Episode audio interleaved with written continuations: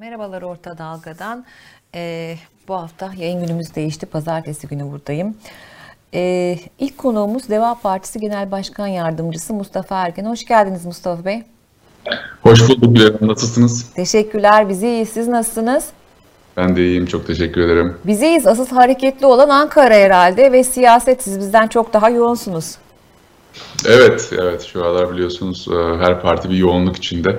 Hı hı. Ee, biz de o yoğunluğun içindeyiz. Peki e, ben sizin eğitim politikalarıyla ilgilendiğinizi çok iyi biliyorum ama ağırlıklı olarak e, seçim güvenliğini konuşalım istiyorum müsaade ederseniz. E, Millet İttifakı, Deva Partisi ve Millet İttifakı tabii ki seçim güvenliği ile alakalı nasıl çalışmalar yapıyor? Öncelikle seçim güvenliği ile ilgili Millet İttifakı'nda seçim güvenliği komisyonu kuruldu bundan birkaç ay önce. Hı hı. Ve altı partinin yetkinliklerini bir araya getiren e, bir platform bu e, ve sahadaki yetkinliklerini de e, bir araya getirerek aslında eksiklikleri tamamlayan, yedeklemeyi yapmaya çalışan bir çalışma şu anda seçim komisyonunda ilerliyor. İkinci olarak e, tabii bu komisyonun belli bir altyapısı var, dijital altyapısı var.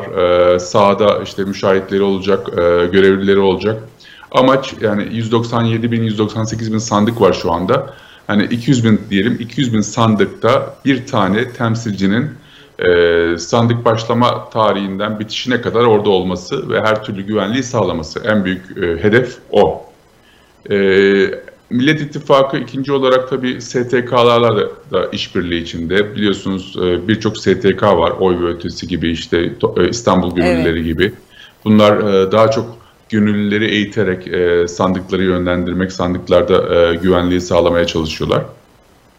Onun da ötesinde biz hani kitle kaynağı da işin içine sokmak için, gönüllüleri daha e, fazla gönüllüye ulaşabilmek için saydık nokta bir biz platformunu evet. devam olarak bir araya getirdik.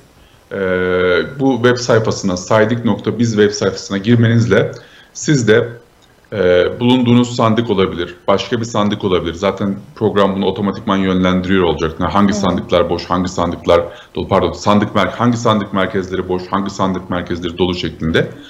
E, seçim günü işte 15-20 dakikanızı vererek oy güvenliğine, seçim güvenliğine katkı vermeniz amacıyla bu yazılımı, e, platformu geçen hafta e, lansmanını yaptık, e, kamuoyuna açtık. E, herkesin katılabileceği, bütün partilerin katılabileceği bir platform. E, yapmanız gereken hangi sandığa, hangi sandık merkezine gitmeniz, e, gideceğinizi belirlemeniz. E, toplam 50 bine yakın sandık merkezi var. E, ve o gün e, sandıklar kapandıktan sonra biliyorsunuz sandığın e, e, oyun tapusu şu tutanaklar. Evet. Şu anda bir e, milletvekilliği tutanağını görüyorsunuz. Buradan bir tane de Cumhurbaşkanlığı için var. Yani Hı. 200 bin sandık diyoruz ya 400 bin tane böyle bir tutanak olacak. 400 bin tane ıslak imzalı tutanak olacak. E, bu tutanaklar sayıldıktan sonra her sınıfın kapısına asılıyor. Ve e, birisi san, bizim sandığımızı yani e, sahiplenen bir gönüllümüz o resimleri çekip yani bir okulda kaç tane kapı varsa, kaç tane tutanak varsa onların resmini çekip bu saydık nokta biz e, uygulaması üzerinden, web sayfası üzerinden bize gönderecek. E, sandık noktasına gitmeyen gönüllülerimiz olacak. E, ev, evlerinde bu işe katkı vermek isteyen gönüllülerimiz olacak. Onlar da bilgisayarını açtıkları zaman ya da cep telefonlarından bu siteye girdikleri zaman karşılarına birilerinin çektiği resimler gelecek. Hı hı. Ve orada gördükleri rakamları yandaki kutucuklara yazacaklar ve böylelikle biz e, o tutanakların doğru bir şekilde YSK sisteminde olup olmadığını kontrol eder hale geleceğiz. Yani şehven hataları ve diğer suistimallerin önünü geçiyor olacağız. Ee, ve YSK verileriyle bunun anlık kontrolüyle eğer bir e, fark fark varsa e, oradaki bölgedeki avukatlara, oradaki seçim merkezine alarm verecek sistem. Peki bu niye? seçim Pardon, buyurun. Bu seçim sonrasındaki güvenliği sağlamak üzere e, kurgulanmış bir yöntem. Yani oylar sayıldıktan sonra bu tutanaklar kapılara asıldıktan sonraki kısmı adresleyen bir yöntem. Esas seçim zamanı yani oylar sayılırken bir süreç var. Oy verirken bir süreç var. Ee, ötesinde de mükerrer e, oy verme işlemi gibi daha farklı e, suistimal yöntemleri var. Ama bizim şu anda e, Millet İttifakı olarak bir oylar sayılırken kısmını garantiye almak için her sandığa bir müşahitimiz olması, bir görevlimizin olması gerekiyor. İkincisi oylar sayıldıktan sonra da e, bunların YSK tutanaklarına doğru girmesi için de işte bu dijital platformlar var. Hı hı. E, amacımız e, amacımız aslında bu platformları yayınlayarak e, farkındalığı arttırmak. Yani o 200 bin kişiyi kanalize etmek. Eğer bir tane de yedek düşünüyorsak 400 bin kişi. Hı hı. E, çünkü şöyle düşünelim. Yani eğer biz Millet İttifakı olarak her sandıkta bir tane oyumuz varsa o oyu veren kişi sabahtan akşama kadar orada bekleyecekse, beklerse oy güvenliği gibi, seçim güvenliği gibi bir sorunumuz olmaz açıkçası. Hı hı. Ee, yani o farkındalık, yani ulaşabileceğimiz en uç farkındalık. Ee, oraya gelemediğimiz zaman da daha organize bir şekilde, daha az kişiyle ne yapabiliriz'i şu anda tartışıyoruz. Bunun için de dijital e, seçenekler yardımcı olarak bu işin başında. Ama parti örgütleri e, bu işin içinde. Parti örgütlerinin yanında işte 6 tane parti var. İşte diğer partiler de bu işin bir parçası olabilir. E, topyekün e, bu farkındalığı e, toplum nezdinde kazanmamız lazım seçime kadar.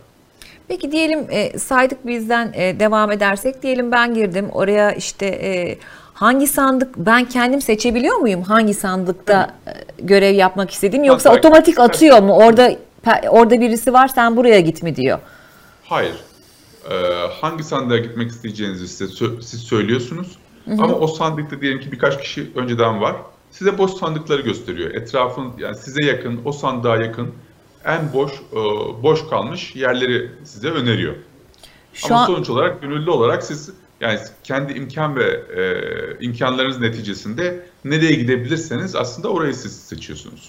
E, şu ana kadar geçen hafta lansmanını yaptık dediniz. E, bir ilgi var mı? Büyük bir ilgi var mı? Beklediğiniz yani, kadar ilgi var mı? %5'lerde e, sandık sahiplenme başladı. Elbette bu milletvekili seçim e, yani aday listeleri belli olduktan sonra daha büyük kampanyalarla yani biz bu 50 bini birkaç defa daha e, toparlayabileceğimizi düşünüyoruz. Yani ikinci 50 bin, üçüncü 50 bine gidebileceğimizi düşünüyoruz. İyi tarafı galiba şu, e, illa kalkıp bir yere gitmenize gerek yok yani hani e, böyle bir şey yapmak istemiyorsanız evden de e, bir şekilde oyunuza, oylara sahip çıkmanız mümkün. Kesinlikle yani başkalarının çektiği tutanakları dijitalleştirme dediğimiz yani o rakamları gördüğünüz rakamı e, sisteme girmeniz de aslında e, bir katkı vermeniz demek. Ve biz bunu biraz oyunlaştırma tekniklerini de işin içine koyduk. Yani sandığa gidene puan veriyoruz, evinde data veri girene puan veriyoruz. Eğer sponsor olmak isteyen, bu insanlara ödül vermek isteyenler de bu sistemin parçası olabiliyorlar açıkçası. Hı hı. Ee, buradaki en büyük hususlardan e, bir tanesi elbette e, oyumuza sahip çıkmak. İkincisi belli noktalarda e, bizim sandık e, bilgilerimizin de e, toplum nezdinde bilmemiz gerekiyor. Yani hı hı. nasıl oy vereceğimiz, nereye e, verdiğimiz zaman bunun bir ihlal olduğu, noktasında da bilgilendirmeler aslında sisteme insanlar girdikçe biz bunlara kısa videolar videolarla kısa e, metinlerle e, işin içine sokmak, işin motive motivasyon seviyelerini arttırmak istiyoruz. Elbette bunlar böyle birbirlerine rakip e, platformlar gibi düşünmeyin. Hı hı. Arka planda veri havuzunda birbirleriyle konuşuyor olacaklar. Yani siz e, yani Millet İttifakı zaten bunun ana omurgasını tesis ediyor olacak. Üzerinde STK'lar kendi çaplarında bu işin bir parçası olmaya çalışacaklar. İşte biz kitle kaynak dediğimiz e, geniş halk kitlelerini soktuğumuz bu platformla bu işin parçası olmaya çalışacağız. Ama arka planda önemli olan insanları kanalize etmek ve kanalize ettik, ettiğimiz zamandaki sonuçları arka planda paylaşmak. Yani biz hı hı. yeri geleceğiz diyeceğiz ki ya şu tutanak bizde yok, şu sandık numaralı tutanak bana bunu verebilir misin? Arka plandaki veri merkezi birbiriyle konuşuyor olacak. Ya da biz bu tutanağı dijital hale getirdik, bunun cevaplarını verebilir misin? Ya da YSK seçimleri uyuyor mu, uyumuyor mu, yani avukata ihtiyaç var mı gibi noktalarda arka planda herkes konuşuyor olacak. Yani o entegrasyonu sağlamaya çalışacağız. Yani Big Data'yı kullanıyor olacaksınız. Büyük veriyi evet. aslında arka planda kullanıyor olacaksınız. İlk kez galiba bu kadar teknolojik bir e, takip sistemi var değil mi? Hani e, seçimde daha önce benzeri bir şey görmedik. Yani şöyle e, 2019 seçimlerinde yerel, yerel seçimlerde kullanılan platform var. Yani biliyorsunuz o başarılı da olmuş bir platform.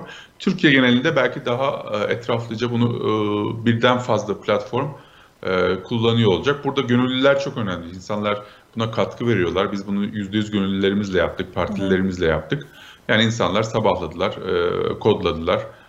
Şu anda da hala devam ediyorlar ve bir nüvesi aslında. Bunu biraz önce siz Big Data dediniz. E, oralara kadar gidecek, e, ilerleyeceğimiz, yapay zeka ile işte bunun tahminleme algoritmalarında olacağı e, bir sistemi e, uzun vadede açmak istiyoruz. Açık kaynak koduyla açmak istiyoruz. Herkes evet. gelsin, bu işin bir katkısını versin, bir, bir parçası olsun. Biliyorsunuz açık kaynak önemlidir. Tabii. Ee, insanlar sağına soluna ufak e, şeyler gizleyemezler. Herkesin göz önünde olur e, kodlamalar, programlamalar. İşte bu bir e, bu bir e, ekosistem bu bir e, ekosistem yani e, community olsun e, çabası içindeyiz. Şu anda biz nüvesini attık Deva Partisi olarak ve biz bunu da bütün herkesin kullanması için e, her türlü sosyal medyada, her türlü e, programlama dillerinin bir araya gel, programlamacıların bir araya geldiği yerlerde gönüllüleri işe, işin içine sokmaya çalışıyoruz. Dünyada böyle uygulamalar var mı? Yani hani seçmenin oyuna sahip çıkması için kullanılan teknolojik şeyler var mı? Biz niye bir sürekli seçim güvenliğinden bahsediyoruz. Aslında tuhaf da bir durum. Yani seçim güvenliği ne demek? Niye hani her oyunuzu verirsiniz işte sayılır. Kim kazandıysa kazanır. Yani bir seçim güvenliğini konuşuyor olmak da birazcık tuhaf değil mi?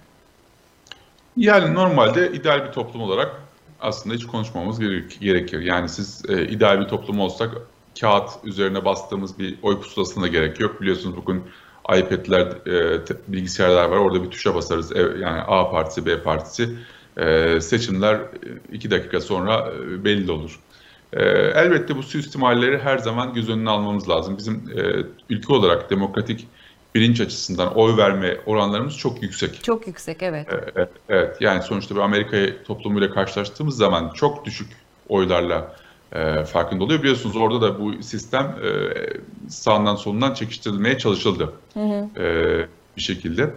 E, eğer her zaman böyle tehditlerin olacağını düşünmemiz lazım ama burada da bu gibi dijital yetkinlikler bu işi kolaylaştırıcı yetkinliklerdir. Yani bu işin %100 çözümü değildir. %100 çözümü kas gücüdür yani insan gücüdür. E, o insan gücünü de kanalize etmek için, e, farkındalıklarını arttırmak için, motive etmek için, e, bu işi e, bu dijital yetkinliklerle sağlamamız gerektiğini düşünüyoruz açıkçası. Hı hı. E, çok ideal bir topluma geldiğimiz zaman çok farklı bir e, sistemi de beraberinde getirebiliriz.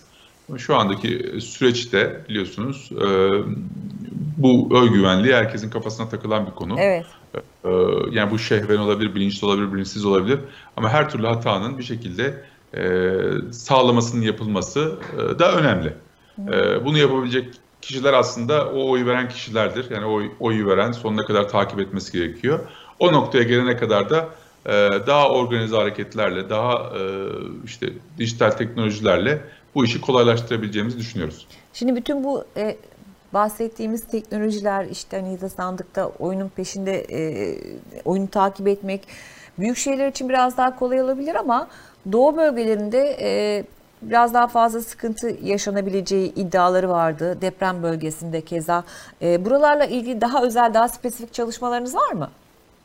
Aslında işte ilk başta biz e, bu yönlendirme kısmını e, kırsal bölgeleri düşünerek yaptık. Elbette yani bilinçli seçmen ilk başta kendi sandığını korumak isteyecektir ama o zaman otomatikten o sandığı koruyan belki yüzlerce kişi olacaktır. Hı hı. Şimdi o dağılımı doğru yapabilmek gerekiyor ki e, kırsala doğru bu süreci işletebilelim. En büyük zaten e, zorluklardan birisi o. Evet. Yani o zorluğu aşabilirsek e, bunun gerisi otomatikman gelecektir. Ve her sandıkta diyelim ki üyesi yoksa, altılı altı partinin hiçbir üyesi yoksa otomatikman hızlı bir şekilde yani o, o sandık bölgelerinde üye yazımı ve o yazılan kişilerin de müşahit ve görevli olması da önün açılması gerekiyor. Anladım. Ee, şimdi aslında seçim güvenliği dediğimiz şey sizin de e, bu lansmanı yaparken bahsettiğiniz seçimden önce seçim günü, e, seçimden sonra ve YSK'nın sonuçları e, kamuoyuna duyurmasından sonra diye e, bir şey sıralama yapmıştınız. E, aslında galiba en önemli, en önemlisi e, seçim günü. Bütün bunlar arasında. Evet, belli bölgelerde seçim günü çok önemli. Hı hı. Ee, yani bu bizim lansmanda da çok birisi örneğin açıkladı. Yani orada uygulanan yöntemi. E, şimdi seçim günü çok önemli. Yani orada herkes gerçekten kendi oyunu kendi mi veriyor, kendi başına mı veriyor, e, kendi gizliliğinden mi veriyor? Yani biz bunu garantili etmemiz gerekiyor. Hı hı. E, ve bunu biz yani belli yerlerde edip belli yerlerde etmediğimiz zaman zaten hani otomatikman zaten orada bir e, seçim usulsüzlüğüyle karşı karşıya kalmış oluyoruz. Ee, onun için işte her sandıkta bir kişinin olması önemli. Hı hı. Ee, ona tanıklık edecek ve bu süreci doğru işletecek. Hı hı. Peki. Ee, buyurun. buyurun. Siz buyurun lütfen. Ee, evet yani bu bu söylediğiniz gibi önemli bir husus. Yani biliyorsunuz daha önce işte mühürsüz oylar büyük bir e, soru işareti oldu herkesin kafasında. Yani İstanbul seçimlerinde de hakeza işte bir sandıktan çıkan işte dört oy, bir zarftan çıkan dört oydan üçü sayıldı, bir sayılmadı gibi sorunlar e, e, insanların kafasında bir soru işareti yarattı. E, bunun yaranmaması, yaratılmaması için e, bazı aksiyonlar alınması gerekiyor. İlk aksiyonda her sandığa bir kişiyi götürebilmemiz. Onun için de insanlar belki oyunu verecek ama başka bir sandık merkezine gidecekler. Şimdi, ee, en azından hani Millet İttifakı için konuşalım ve hani muhalif seçmen için konuşalım. Ee, muhalif seçmen şunu e, düşünebilir mi rahatlıkla? Ya biz e, altı partinin bir şekilde bizim oyumuza sahip çıkacağına yüzde yüz eminiz. Yani tamam biz de gönüllü olabiliriz ya da ol, olmayız ayrı bir konu ama bizden bağımsız olarak e, bizim oyumuza sahip çıkacak bu partiler. Millet İttifakı. E, gönül rahatlığıyla bunu söyleyebilir mi? Türkiye'nin her yerinde. Ben ben olsam yani gönül rahatlığıyla bu işi sağlamış olsak bile söylemezdim açıkçası. Hı hı.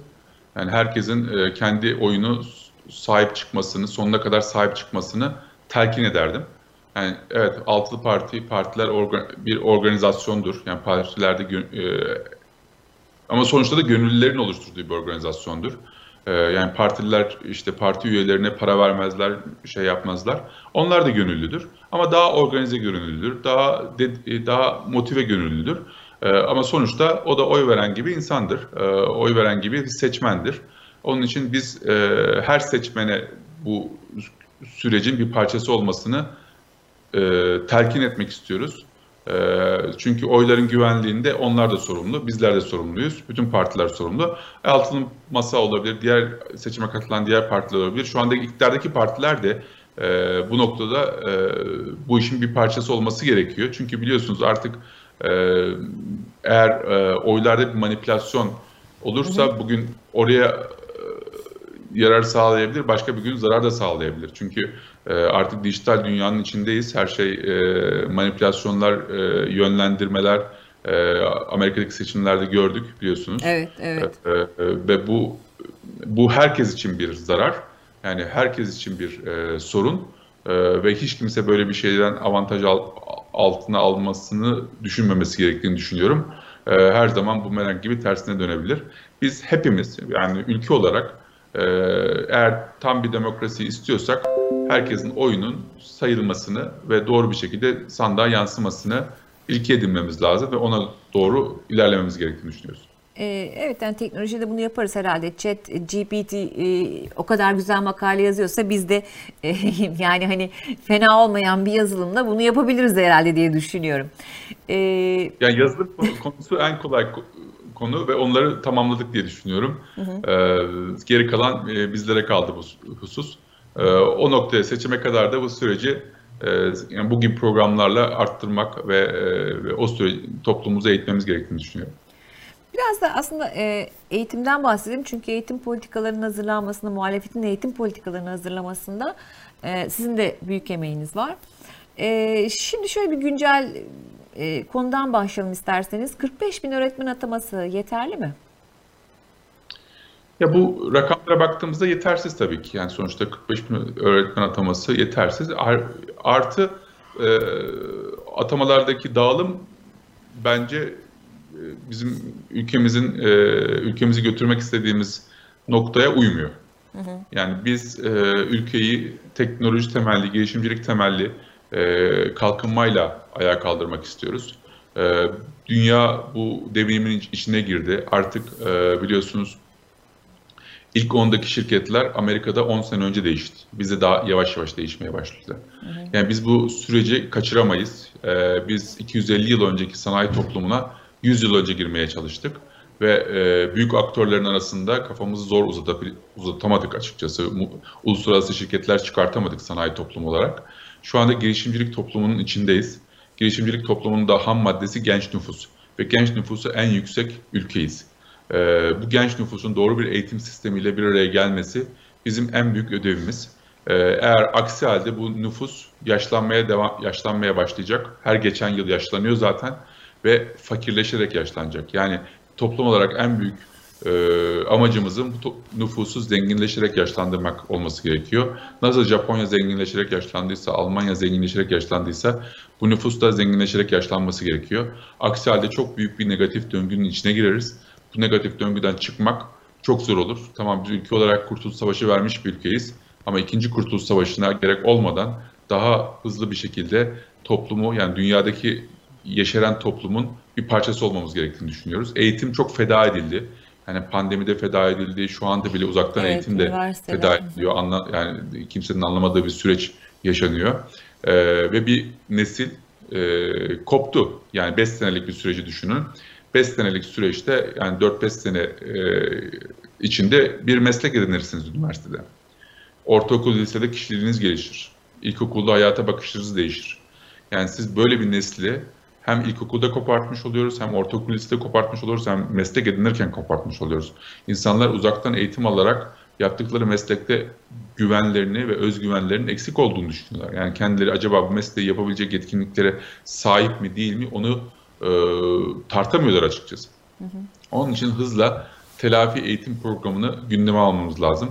Ee, biz altılı masa olarak e, biliyorsunuz eğitim e, noktasında hem bizim parti zaten eğitim noktasında sürekli vurguluyor. Altılı masanın eğitim programı da altı partinin bir araya gelerek oluşturduğu bir program. Yani 90 e, günde, 360 günde ne yapacağımız adım adım belli. Hangi bakanlıklarla, hangi kurumlarla neler yapacağımız da belli. Bunun için biliyorsunuz göreve geldiğiniz zaman ne yapayım, ne edeyim derken bir sene, iki sene geçer. geçer sonra da bir iki tabii. sene, iki senede gitmeyeyim diye e, uğraşırsınız. Sonuçta hiçbir icraat olmadan gidebilen e, insanları çok gördük. E, ama alt, Millet İttifakı'nın önde bir eşit de var. Kim görev alırsa ne yapacağı belli. ve ne zaman içinde yapacağı da belli. eğitim noktasında biz feda etmek istemiyoruz. Çünkü eğitimdeki döngü 25 yıl. Yani bir eğitim döngüsü yani bir 25, her 25 tabii. yıl bir yıl demek eğitimde. İçişleri Bakanlığı'nda bir saat. Yani sonuçta bir karar alırsınız. Ertesi gün anarşi mi çıktı, düzen mi geldi anlarsınız. Hı hı. Tarım Bakanlığı'nda karar alırsınız. İşte 6 ay sonra ekinler iyi mi oldu, kötü mü oldu anlarsınız. Turizm Bakanlığı'nda turistler turistler geldi mi gelmedi mi ama eğitimde en az 10 sene, normali 25 sene. Onun için çok rahat feda ediliyor. Edildiğinde gördük açıkçası. Kimse de dönüp e, ya burada e, şöyle yapsaydık demiyor. Çünkü 10 sene sonra kimse geriye dönüp hangi bakanın başta olduğunu veya hangi hükümetin başta olduğunu tartışmıyor. E, eğitim noktasında kötü bir durumdayız. Yani biz e, uluslararası testlerde e, özellikle Son matematik fen yani çok kötü bir durumdayız. Yani biz matematik fenle büyüyen bir nesliz. Öyle Hı. değil mi? Matematiğimizin, fenimizin çok iyi olduğunu övüne övüne e, biz yurt dışlarına gittik. Şu anda e, PISA, işte TIMSS gibi e, uluslararası dereceleme noktasında kötü durumdayız. Üniversitelerimiz hakeza öyle. Yani ilk 500'den aşağı doğru iniyorlar şu anda. Hı hı. Ve e, üniversite sistemini biz özelleştirme istediğimizi iki sene önceden baş, baş, e, başladık. E, yükün kaldırılması, üniversitelerin kendi kendine karar verebilen e, yerler olması gerektiğini e, düşünüyoruz. Çünkü geleceğin dünyasını bilmiyoruz açıkçası. Geleceğin dünyasında hangi mesleklerin ayakta kalacağını, hangi mesleğin nereye evrileceğini, yeni hangi mesleklerin çıkacağını bilmiyoruz. Çünkü belirsizliklerle belirsiz bir ortamın içindeyiz teknoloji dünyasında. Çünkü teknoloji hızlı değişiyor ee, ve hızlı değişimde eğitimin önüne geçmiş durumda.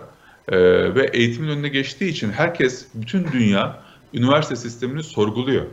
Ee, acaba biz bu üniversiteye gerek gerek var mı? Yani e, diye sorguluyorlar ve üniversiteler bu yeni dünyaya e, cevap vermek için hayat boyu eğitim veren kuruluşlar olmaya çalışıyorlar. Hayat boyu eğitim veren, Her birimiz belki bir... ikinci kariyeri yapmak durumunda kalacağız ömrümüzde. Meslekler ortadan kalkacağı için, bir kısım ortadan kalkacağı için. Kesinlikle. Hayat boyu eğitim o anlamda çok önemli. Ve sizi üniversite yani e, mezun olup daha sonra mezunlar gününde işte size e, kep giydirdiği bir yer değil, sürekli sizi davet edecek. E, ya siz geleceksiniz, mesleğinizi anlatacaksınız yeni öğren yeni öğrencilere ya da yeni öğrencilerle beraber yeni meslek edineceksiniz ya da olan mesleğinizi zenginleştireceksiniz. Bunu 25'li yaşlarda yapacaksınız, 30'lu yaşlarda yapacaksınız, 40'lı yaşlarda yapacaksınız, belki 60'lı yaşlarda yapacaksınız. Meslekler sürekli güncellenen bir ortamın, bir dünyanın içine girdik. Ee, bu güncellenen mesleklerde hangi tip üniversitenin başarılı olacağını da bilmiyoruz açıkçası. Hı hı. Bütün dünya da bilmiyor. Yani Stanford Üniversitesi de bunu araştırmaya çalışıyor. İşte Tabii. Cambridge Üniversitesi de. Tabii. Biz bu dünyaya nasıl karşılık vereceğiz? Biliyorsunuz 250 yıl önce üniversiteler daha çok eski bilgiyi sağlayan e, kurumlardı. Yani siz oraya giderdiniz, işte bir muallim yetiştirdiniz, bir devlet adamı yetiştirdiniz, bir diplomat yetiştirdiniz. Eski bilgi e, bir şekilde harmanlanır, size süzgeçten e, geçirilerek verilirdi, hızlandırılmış bir şekilde. Ama 250 yıl önce sanayi toplumunun başlamasıyla, icatların başlamasıyla, mucitlerin yaptıkları şeylerle, insanların para kazanmasıyla ya da savaşları kazanmasıyla birden e, devlet adamlarının yani kralların, imparatorların masasında oturan insanların e, şekli değişti. Yani eskisi gibi e, sadrazamlar, devlet adamları değil, mucitler e, oturmaya başladı. Çünkü oradaki bir bilim yani bilinmeyenin peşinde koşarak e, gelecek bir bilim, bilimsel çıktının büyük bir kazanç sağladığı ortaya çıktı devletlere. Büyük bir e, ekonomik üstünlük, savaş üstünlüğü ortaya çıktı ve üniversiteler kabuk değiştirdi. Üniversiteler birden geçmişteki bilgilerin yanında gelecekteki e, bilinmeyenlerin peşinde koşmaya e, başladılar. Bilinmeyenlerin peşinde koştukları için de zaten otomatikman bir serbesti sağladılar akademisyenlerine. Ve onlara dediler ki yani düşün, taşın, işte sen bunlardan işte e, e, bir kısmı zamanında öğret, öğrencilerine bunun bir parçası ver, olarak ders ver.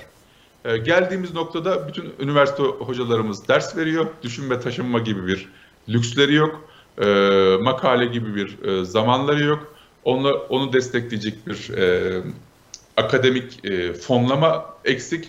Akademik fonlama da açıkçası nasıl diyeyim odaksız. Yani e, ülkenin kısıtlı imkanları var. O kısıtlı imkanları her konuya böldüğünüz zaman otomatikman hiçbir konuda e, bir yere gelemiyoruz. E, bunların bunları tekrar e, bir amaç, bir hedef noktasında e, kanalize etmek için biz eğitim eylem planında hem eğitimin sorunlarına değindik hem de bilim, teknoloji, inovasyon bakış açımızı bir araya getirdik. Yani biz çok iyi bir eğitimi burada kurgulayabiliriz. Ama sonuçta o öğrenciyi Türkiye'de tutma şansımız e, doğru bir bilim e, politikamız yoksa, doğru bir teknoloji politikamız yoksa, girişimcilik politikamız yoksa imkansız. Yani çünkü dünyada sınırlar ortadan kalkmış durumda. Dünyada e, finansal sınırlar ortadan kalkmış durumda. Yani bir kişi dünyanın herhangi bir yerinden bir milyon kişiden bir dolar toplar hali, halde şu anda. Hı hı. Ya da siz bir iş kurduğunuz zaman 1 milyon kişiyi bir saatliğine e, işe alıp ertesi saat e, işten atabiliyorsunuz. Hı hı. Yani hem finansal e, akışkanlık var hem iş gücü akışkanlığı var. Onun için Türkiye'deki yetişmiş insanları Türkiye'de tutmak için doğru bir bilim, teknoloji ve girişimcilik altyapısının olması lazım.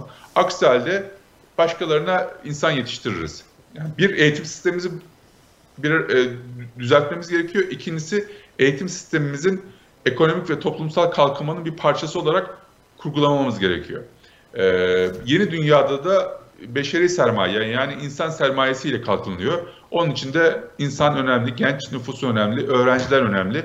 Ee, maalesef bunlara da e, önem verilmediğini gördükçe de üzülüyoruz açıkçası. Tüm bunları e, pratikte de yapmaya net olarak hazır mısınız? Gençlere anlatabiliyor musunuz pro- programınızı? Ha, şöyle e, hem zihinsel açıdan hem de e, yetenek açısından biz hazırız. Hı hı. E, bunu gençlere anlatma noktasında da biliyorsunuz hani muhalefet partilerinde medya ambargosu var. E, bu noktada hani e, dans etsek belki daha fazla ileride geliştirir. E, bence TikTok e, herhalde e, iyi bir platform bunları anlatmak için. Çünkü gençler bayılıyorlar bir şekilde. Evet. Yani evet. gençlerde de biraz e, bu noktaya getireceğiz. Yani çünkü gençlerin e, şu anda eğlenebilirler ama ertesi gün iş bulmak isteyeceklerdir. Tabii. E, o realiteye ulaş, ulaştıkları zaman geç olmaması gerekiyor. Bir de onların istekleri evet. anlık değişebiliyor biliyorsunuz. İşte o evet. gençliğin getirdiği heyecanla. evet. Yani o heyecanı doğru bir şekilde kanalize edersek gerçekten ülkemiz açısından da çok iyi olur. Bugün bunun örnekleri var. Bakın yani çok organize olmasa bile girişimcilik konusunda e, el, elbette herkes elinden geleni yapıyor şu anda devlet kamu e, kamudaki arkadaşlar diye, diyelim daha e, doğrusu. Ama o organizasyon dışında başarılı olmuş bir genç kesimimiz var. Bunlar kendi başlarına Türkiye'de arkadaşlarıyla beraber baş, e, başardılar. E, yurt dışından yatırım çektiler. Dünyadaki bir problemi çözmek için e, ortaya çıktılar. Yani Türkiye'deki e, altyapımızın iyi olduğunu düşünüyorum ama doğru doğru bilgiyi ve doğru odaklanmayı vermemiz gerektiğini düşünüyorum. E, bu ikisini bir araya getirebilirsek, bu yalnızca okul ortamında olmak zorunda değil. Zaten biz biliyorsunuz eylem planımızda her yer okul dedik. Her yer evet. her ya, her yaş eğitim dedik. Yani hı hı. okul içi ve okul dışında da her yerde bu farkındalığı vermek için çabalayacağız. Yani hem muhalefete çabalayacağız hem iktidarda çabalayacağız. E, Cem Yılmaz'ın e, yıllar önceki bir reklamda dediği gibi eğitim şart diyelim. teşekkür ederim evet. Çok teşekkür ediyorum Mustafa Ergen katıldığınız için. Görüşmek dileğiyle. Sağ olun. Görüşmek dileğiyle başarılar dilerim. Sağ olun, sağ olun. Evet, e, Mustafa Ergen konuğumuzdu. Deva Partisi, Deva Partisi'nden. E, şimdi Gelecek Partisi Genel Başkan Danışmanı Cemal Eyn'le beraberiz. Bağlandıysak eğer e, sanıyorum bir iki dakikaya bağlanmış olacağız. Evet. Ne konuştuk? Aslında saydık biz. www saydık biz. E, bence oyuna sahip çıkmak isteyen herkesin yapacağı bir şey var. E, bunlardan biri de saydık biz. Aslında hani e, o siteye girip e, istediğiniz sandıkta gözetmen olarak durabiliyorsunuz. E, oyunuza sahip çıkabiliyorsunuz. Eğer gitmek istemiyorsanız sandığa evden de yapabileceğiniz bir şey var. E, yine giriyorsunuz ve işte e, size gelen e, sonuçları orada çok kolay bir sistem var. E, çok hoş ve pratik bir yazılım yapılmış. E, direkt olarak sonuçları oraya girebiliyorsunuz. E, yani bence bir bakmakta yarar var. E, oy önemli. Oyumuza sahip çıkacağız hepimiz. 14 Mayıs'ta. E, saydık biz. Bunlardan bir tanesiydi. Pek çok platform var. Oyunuza sahip çıkabileceğiniz, gidebileceğiniz. Evet, sanıyorum bağlanmak üzereyiz Cemal Bey'e. Evet. Skype, teknoloji. Eğitimi de konuştuk Mustafa Ergen'le. Çünkü e, Millet İttifakı'nda eğitim politikalarını hazırlayan ekipten ekip arasındaydı Mustafa Ergen. Hayat boyu eğitim diyor. Sanıyorum onun hepimiz ihtiyacı var. Çünkü e, meslekler birer birer elden gidiyor. Baksanıza ChatGPT makale yazıyor. Yemin ederim çok da güzel yazıyor. Benim diyen bazı gazetecilerden daha iyi yazdığını söyleyebilirim. E, geçen hafta Karar Gazetesi'ndeki yazımda yazmıştım. Makale yazdırdım yani ChatGPT'ye. Gerçekten çok güzel yazıyor. Hala biraz ruhsuz ama biraz daha ilerlerse e, bizim işimiz de elimizden gidecek. Evet, şimdi bağlanıyoruz Cemal'e yine. Merhabalar, hoş geldiniz. Merhaba, merhaba Hanım. İyi yayınlar diliyorum. Teşekkürler. Nasılsınız, iyi misiniz? Teşekkür ediyorum, sağ olun. Programınızı takip ettim. Başarılar diliyorum. Teşekkür ediyorum, çok sağ olun. Cemal Bey siz e, Twitter'ınızda e, bugünkü bizim programımızla ilgili dediniz ki e, Büyük Birlik Partisi Genel Başkanı Muhsin Yazıcıoğlu'nun e, vefatıyla ilgili söylemek istediklerim var dediniz. Doğru. Buyurun, buyurun. Efendim ben Hüseyin Yazıcıoğlu'yla uzun yıllar çalıştım. 10 yıl İstanbul 2. İl Başkanlığı yaptım. İki dönem genel merkezde Merkez Karar Yönetim Kurulu üyeliği görevlerinde bulundum ve vefatına kadar protokolden sorumlu, kendisinin protokolden sorumlu yanındaki insandı. Yani İstanbul, Marmara bölgesi, Trakya, Doğu ve Güneydoğu'da hep e, kendisine eşlik eden e, bir kişiydim. Şimdi 25 Mart geldi. E, vefatının 14. e, yılı. 14. sene devresine girdik. Yalnız e, bir şey fark ediyorum. Böyle seçim dönemlerinde e, birileri rahmetli Musim Başkan'ın memleketi olan Sivas'a gittiğinde orada yaptığı konuşmalarda kardeşim diye hitap ediyor. Bu nasıl bir kardeşlik hukukudur diye benim de burada e, söylemek istediklerim var. Şimdi e, 25 Mart 1999 yılında e, Çağlayan Cerit Keş Dağları'nda helikopter düşürüldüğünde ben öyle inanıyorum çünkü kırmızı soru işaretleri biraz fazla e, dört e, başlık halinde e, açacağım ancak açacağım iki konuyu kamuoyu bilmiyor. Bugüne kadar e, kamuoyu ile paylaşılmadı. E, o tür bir açıklama yapılmadı. Ben o özellikle iki konuyu bugün açıklayacağım. Ancak konuyu başından almak istiyorum önce. E, 1900 2009, e, 2009'da 14 sene evvel 25 Mart'ta saat 15.02'de helikopter düşürüldüğünde e, o helikopterin içerisinde 5 kişi vardı. Ancak Musim Başkan'ın iki tane cep telefonu vardı. E, yani 6 tane cep telefonu vardı. Ben duyar duymaz 10 dakika içerisinde ve 15 dakika içerisinde kendisini cep telefonlarından aradım. Telefonu çalıyordu. Yani demem o ki telefonlar e, kapsam alanı dışı değildi. Sinyal veriyordu, ulaşabilmek mümkün iken 47 saat kim neyi bekledi? 47 saat sonra köy muhtarı Yılmaz Tilki tarafından bulundu ve helikopterin düşürüldüğü ilk saatler köy muhtarı Yılmaz Tilki e, bölgeyi de göstermişti. İlk düşürüldüğünde Türksel koordinatları açıklamıştı. O da aynı bölgeyi göstermişti. Sonra bazı müdahalelerden sonra 6 kilometre tam ters tarafta arama yapılarak 47 saat zaman kaybolmuş oldu. Gazeteci İsmail Güneş e, tam 22 dakika ki YouTube'da, Google'da falan hala bu konuşmalar duruyor. Tam 22 dakika e, 122 ile acil e, yardım hatını arayarak e, çağrıda bulundu, yardımda bulundu ve 22 dakika telefon altında kaldı. Yani bu şu anlama geliyor. Telefon çekiyordu oradan. İsmail Güneş 47 saat sonra bulunduğunda iki çene kemiğinin kırıldığını ve çenesinin e, aşağıda olduğunu ve hayatını kaybettiğini hepimiz görmüş olduk. Şimdi efendim doktor olmaya gerek yok. İki çene kemiği kırıldığı zaman çene kendiliğinden aşağı düşer. Bizler konuşurken alt çenemiz sürekli çalışmak durumundadır. Çenesi kırık olan bir insan 22 dakika o telefonla nasıl görüşebildi? Bu bir. İkinci bir konu e, e, Malatya daha sonrasında Malatya özel yetkili Cumhuriyet Savcılığı efendime söyleyeyim iki defa dosyaya bunun altını kırmızı çizmek istiyorum. İki defa dosyaya takipsizlik kararı verdi.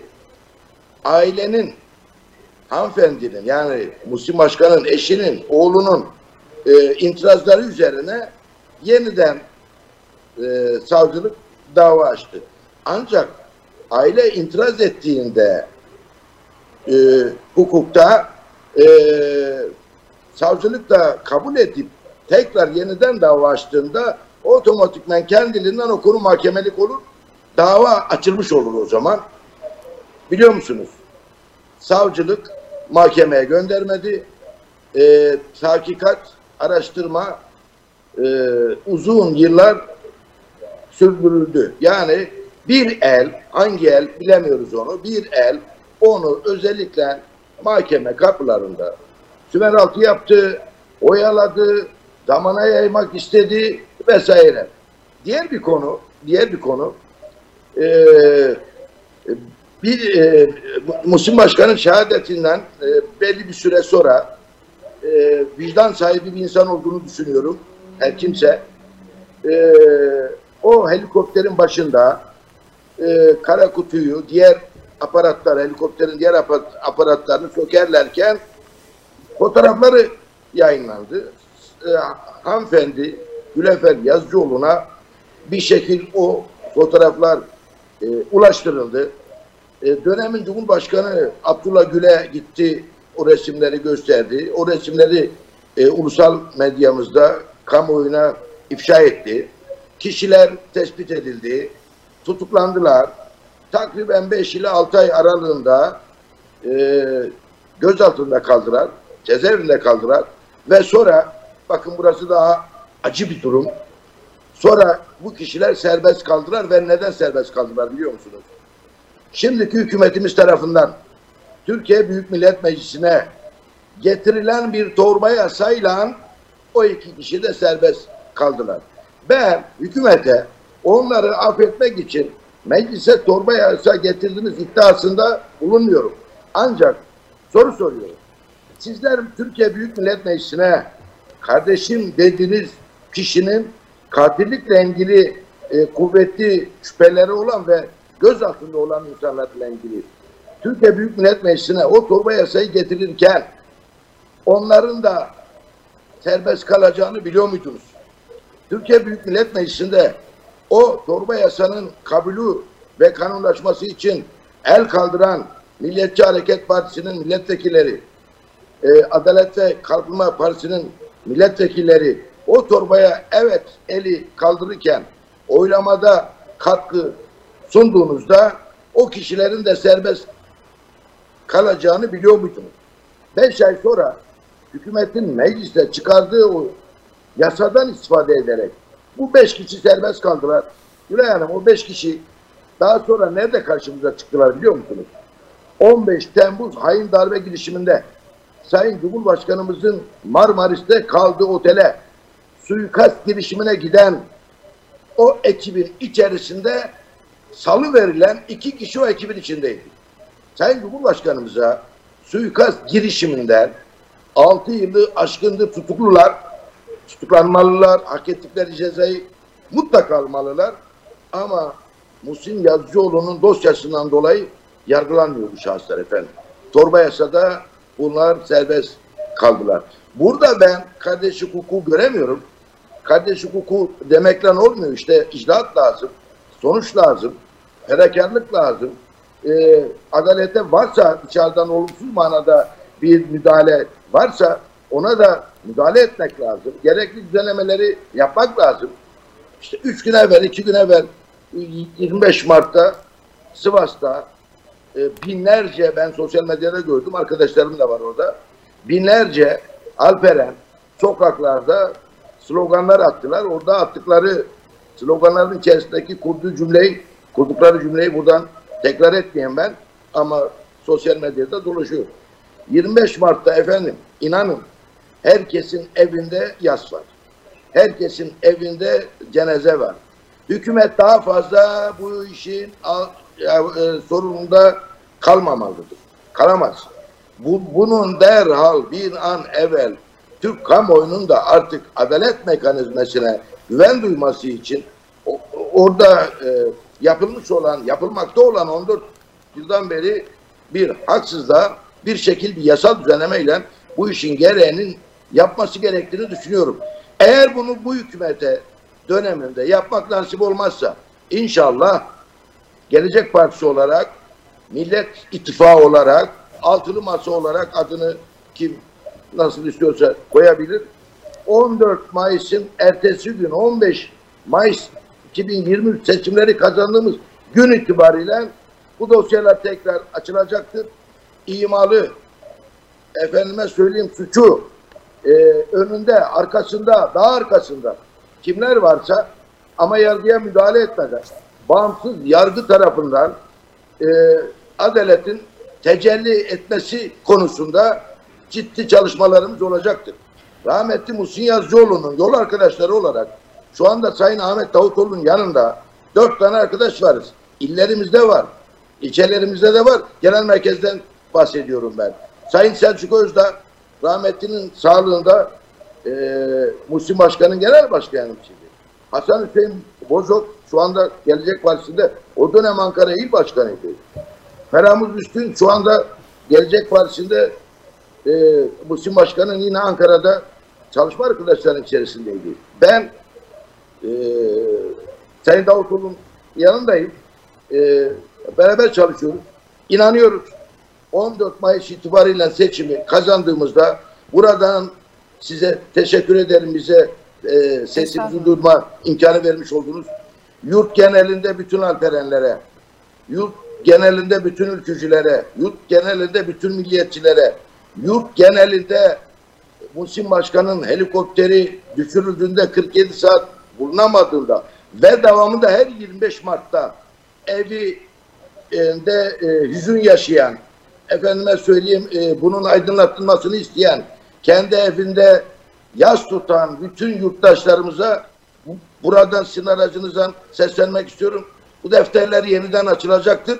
Tıpkı Sayın Genel Başkanımız Ahmet Davutoğlu'nun her cuma günü e, Sinan Ateş'in e, şehit edildiği dakika ve saatte tweet attığı gibi bu dosyaları yeniden açacağız.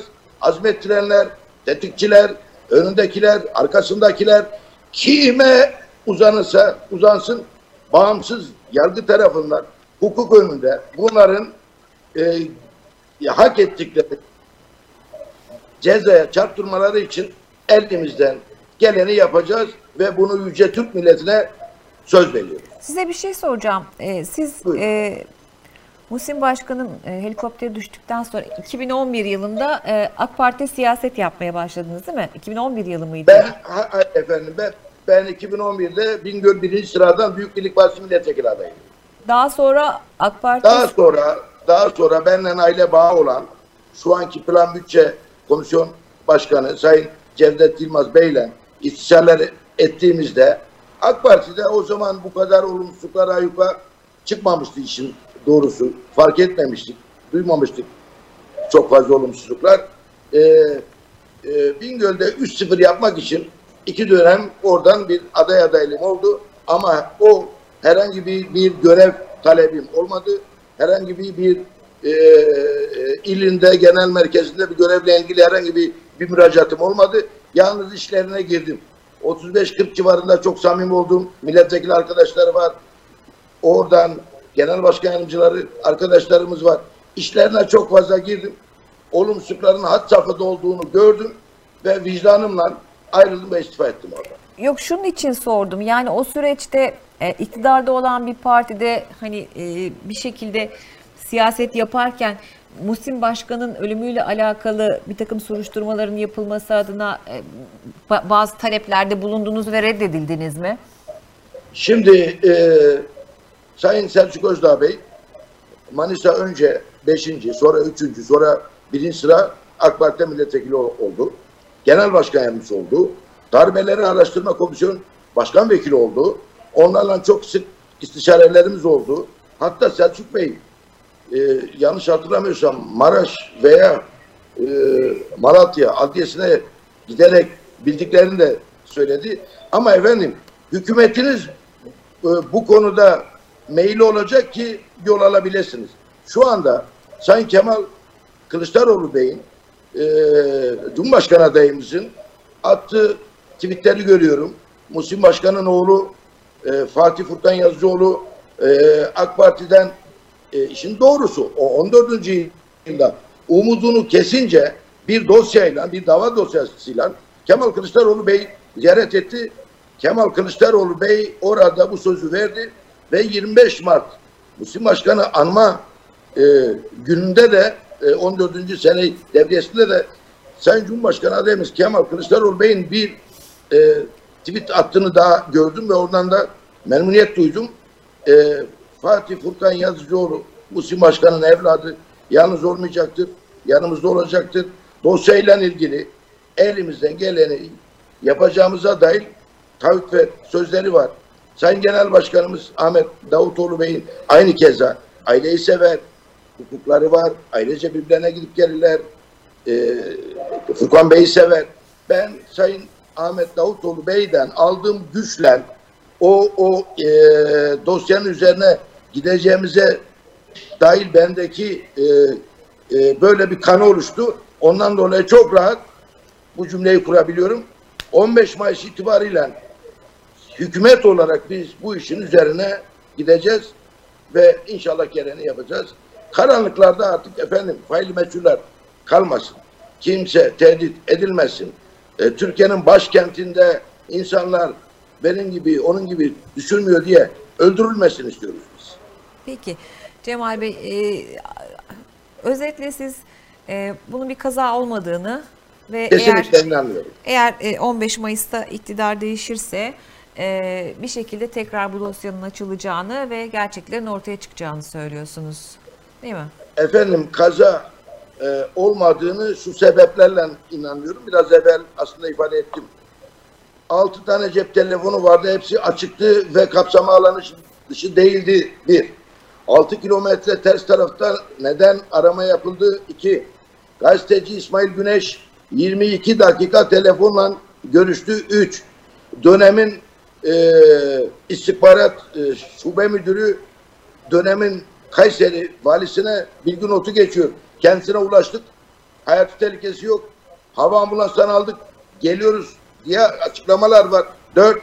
Bir de diğer yan etkenler var. İşte o beş kişinin bu hükümetin çıkarmış olduğu torba yasa sonucunda serbest kalması işler acısı bir şey. Vahim bir durum. Vahim bir durum. Yani bu sebepleri alt alta topladığımızda Musim Başkan'ın helikopterin normal bir şekilde düştüğüne, normal şekilde düşmüş olsa bile orada e, kendiliğinden hayatlarını kaybettikleri kanaati efendim sırf bende değil. Bütün toplumda yok bu kanaat. Hiç kimse de yok. Yıllarca 14 yıl geçti. Niye insanlar halen 14 e, 25 Mart'ta sokaklarda? Neden? Ki sebepleri de var. Yani e, altını çizdiği noktalar da var. Evet. Tekrar ediyorum Yüce Türk milletine. Sinan Ateş'in de Sayın Başbakanımız, Genel Başkanımız Ahmet Davutoğlu'nun sözüdür bu. 15 Mayıs itibariyle seçimi aldığımız takdirde Muhsin Başkan'ın dosyasını da ama kime uzanırsa uzansın. Bak bu önemli burası.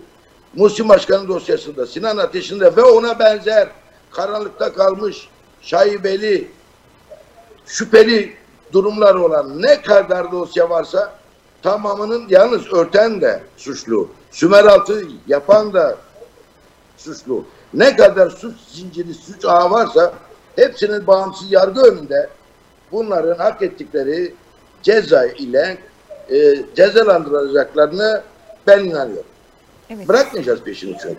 Musun Başkan'ın yüz binlerce yetiştirdiği insan var. Ben siyasi hayatıma rahmetli Musun Başkan'dan başladım. Yüz binlerce yetiştirdiği vatan evladı var. Bu dosya kapanmayacaktır, kapatılamayacaktır. Elbette bir mutlaka açılacaktır. Peki Cemal Bey çok teşekkür ediyorum katıldığınız Ben çok için. teşekkür ediyorum. Ee, tekrar görüşmek dileğiyle. Sağ olun. Hoşçakalın. Sağ olun. Evet. Cemal Eyün konuğumuzdu. Gelecek Partisi Genel Başkan e, Danışmanı. E, Büyük Birlik Partisi e, Başkanı Muhsin Yazıcıoğlu'nun helikopter kazasıyla ilgili e, şüphelerini anlattığı iddialarda bulundu. Bugün orta dalga, bu hafta orta dalgayı pazartesi günü yaptık. E, Perşembe, cuma yok. Önümüzdeki hafta tekrar görüşmek üzere diyorum. Şimdilik hoşçakalın.